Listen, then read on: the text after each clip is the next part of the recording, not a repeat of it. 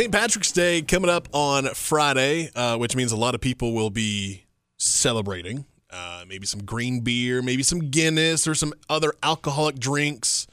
And that's why the North Carolina Highway Patrol going to be a heavy presence on the roads this weekend, cracking down on drunk drivers. Here to discuss the Booze It and Lose It campaign, Sergeant Chris Knox. Good morning, Sergeant Knox. Thanks for joining us. Absolutely. Thanks for having me. All right, so this is a great time to remind everyone that hey, if, if you're gonna go to the bars, if you're gonna celebrate St. Patrick's Day and March Madness, you know, it's a great time of the year, and that's fine. But also, you got to be smart and responsible, especially when it comes to getting home, right? Yeah, absolutely. Uh, we, are not here to, to ruin anybody's fun. We're just making sure that they have a plan, a plan in place, that they're uh, thinking ahead. Uh, you know, once you become impaired, your decision making is gone. So we know that uh, uh, planning before you start drinking is, is the ultimate way to, to arrive home safely and for something that starts as a celebration to not turn tragic. I, I love that message. Uh, and, and, you guys do this occasionally throughout the year. The the booze it and lose it camp. It's not just for St. Patrick's Day. I mean, you guys kind of bring back this campaign every once in a while throughout the year, right? Right. So this is a uh, North Carolina has something called the Governor's Highway Safety uh, program, and that Governor's Highway Safety Program uh, is who brings together all law enforcement partners uh, to to highlight, to educate, uh, to bring awareness uh, during these times of celebration, like July Fourth or St. Patrick's Day. Um, and and this program uh, helps law enforcement come together to um, plan out enforcement campaigns, to plan out these educational campaigns, because you know not everybody needs to be arrested, right? We we know that uh, people will heed the warnings, people will will hear your program and, and they'll plan ahead and they'll think about you know the, the ramifications of bad decisions. And you know the goal is for people not to get out there and, and have to be arrested. It's for them to to have a plan and, and make good choices so we don't have to arrest them. You you mentioned the ramifications. What is the penalty for someone if they are charged with drunk driving? It's big. You know uh, when our state uh, employed driving while impaired charges years ago uh, periodically they've they've stiffened penalties, and at this point, you know, just the the financial impact it has, the insurance impact it has, uh, but the impact on taking your license, you know, that that freedom is uh, potentially gone when you get a DWI, and so. Um, as a state, the penalties are there. They really make it tough uh, on you for making such a bad decision, such as driving while impaired. So, uh, you know, we're talking about thousands of dollars and, and the potential loss of a, a driver's license and uh, the potential for you know um, community service, things like that. But you know the, the, the punishments need to be there, and they're important, and, and that's a, a, an integral part of this. Uh, but just again, we implore people to make good decisions and to plan ahead, and uh, not let it come to that because potentially, um, if you make that decision, the arrest comes out of a wreck. Right, the the bad thing has already happened. Right. Uh, you know, unfortunately, maybe an officer hasn't gotten you, and uh, you have a wreck and, and you know the loss of life or injuries is, is just something too great to take a chance.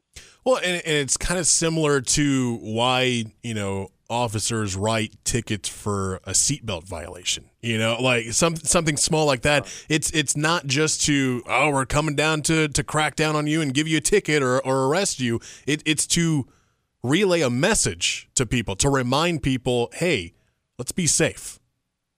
Absolutely. There's a thought process behind this. These are not numbers to us. Uh, you know, how many tickets someone writes or how many people they arrest is not the important number to us.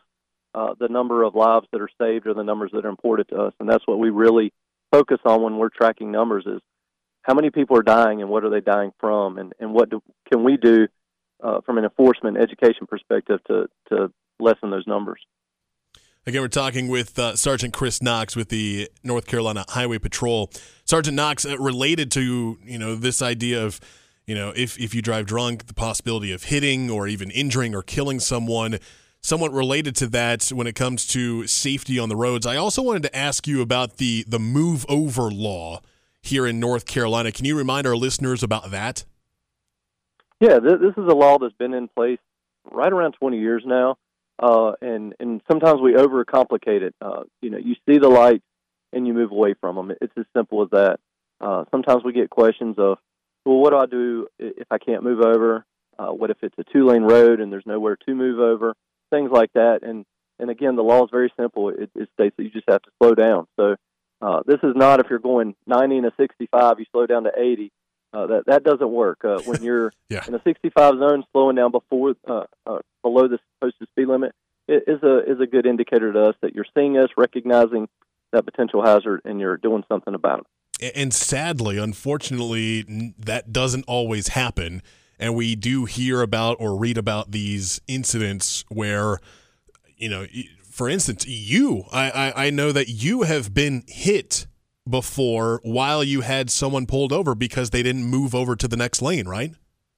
Yeah, you're right. Just uh, in in my first five years of being on the highway patrol, I was on the interstate twice, uh, investigating collisions, and um, twice people failed to move over and, and struck the rear of my vehicle. And you know, you what if those scenarios of you know a few seconds earlier, a few seconds later, I would have not been in the protection of being in a vehicle, and and it really brings it home to me personally of why this law is so important and um, why it's so so avoidable for these things to happen uh, merely by by paying attention um, you know, we, we see in a lot of our patrol car collisions uh, when when someone fails to move over, it's a distraction issue. Um, they don't even see that someone's up ahead with their lights on, whether it be fire or EMS or tow operators or uh, public service vehicles on the shoulder of the road. And you know, when they're distracted, uh, they they don't move over not because they're trying to get around the law. It's just because uh, they're not putting enough effort into seeing what's going on, uh, looking at the road up ahead, and, and they're distracted by possibly a device or something.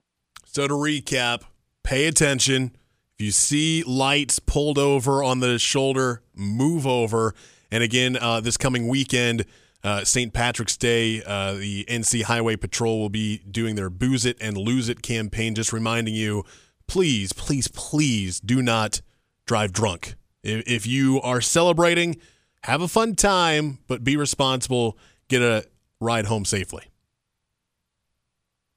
Sergeant Knox. Absolutely, great point. Yeah, Sergeant Chris Knox with the uh, NC Highway Patrol. Thank you so much for joining us here on the WPTF Morning Show.